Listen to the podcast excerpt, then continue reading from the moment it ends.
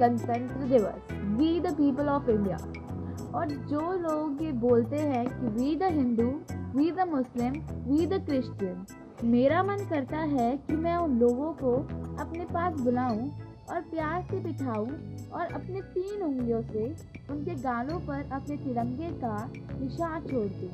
और जो लोग धर्म के नाम पर हमें बांटना चाहते हैं वो लोगों को हमारी युवा पीढ़ी मुँह तोड़ जवाब दे।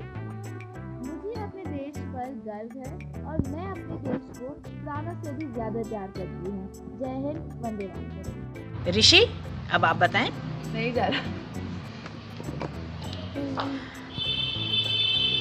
दे सलामी इस तिरंगे को जिससे तेरी शान है। सर हमेशा ऊँचा रखना इसका जब तक दिल में जान है। जय हिंद जय भारत। नीतिका, अब आप। गणतंत्र दिवस। गणतंत्र दिवस के दिन हम अपने शहीदों को याद करते हैं, जिन्होंने हमें आज़ादी दिलवाई है, जैसे सुभाष चंद्र बोस, जवाहरलाल नेहरू, गांधी जी आदि। परंतु जिन्होंने हमारी आज़ादी की रक्षा की है, उनका नमन तो हम कभी करते ही नहीं है। मैं तो कहती हूँ कि हम उन शहीदों को पूरे तीन सौ पैंसठ दिन याद करना चाहिए, जैसे अशोक कुमार सिंह, रवि पोल, राकेश सिंह नमन कुजर। एक सैनिक ने क्या खूब कहा है? किसी गजरे की खुशबू को महकता छोड़ आया हूँ। मेरी नन्ही सी चिड़िया को चहकता छोड़ आया हूँ।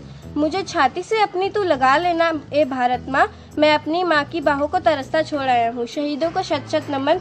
मेरा भारत महान। जय हिंद जय भारत। अब आपके सामने शिवांगी हमारे भारत की उपलब्धियाँ बताने जा रही हैं। शिवांगी? भारत की उपलब्धियाँ। सेनाई क्षेत्र में हमारी भारतीय सेना ने पूरी पाकिस्तान में घुसकर सर्जिकल स्ट्राइक किया। वैज्ञानिक क्षेत्र में हमारी भारतीय विज्ञानों ने मंगल में मंगलयान का सफल परीक्षण किया। खेल क्षेत्र में हमारी भारतीय क्रिकेटर्स ने 70 साल के बाद ऑस्ट्रेलिया को हराया।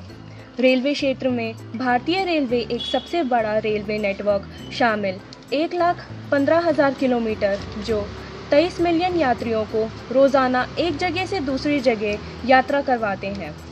बिना किसी भेदभाव के महिलाओं को मतदान का अधिकार देने वाला राष्ट्रीय देश भारत है। मेरा भारत महान। अब आपके सामने गौरी हमारे देश का संविधान प्रस्तुत करने जा रही हैं। हम भारत के लोग भारत को एक संपूर्ण प्रभुत्व संपन्न समाजवादी पदनिरपेक्ष लोकतंत्रात्मक गणराज्य बनाने के लिए तथा उसके समस्त नागरिकों को सामाजिक, आर्थिक और राजनीतिक न्याय, विचार, अभिव्यक्ति, विश्वास, धर्म और उपासना की स्वतंत्रता, प्रतिष्ठा और अवसर की समता प्राप्त कराने के लिए तथा उन सब में व्यक्ति की गरिमा और राष्ट्र की एकता और अखंडता सुनिश्चित करने वाली बंधुता बढ़ाने के लिए दृढ़ संकल्प होकर अपनी इस संविधान सभा में आज तारीख 26 जनवरी 2021 को एक द्वारा इस संविधान को अंककृत अधिनियमित और आत्म अर्पित करते हैं। जय भारत जय जय हिंद। जय हिंद।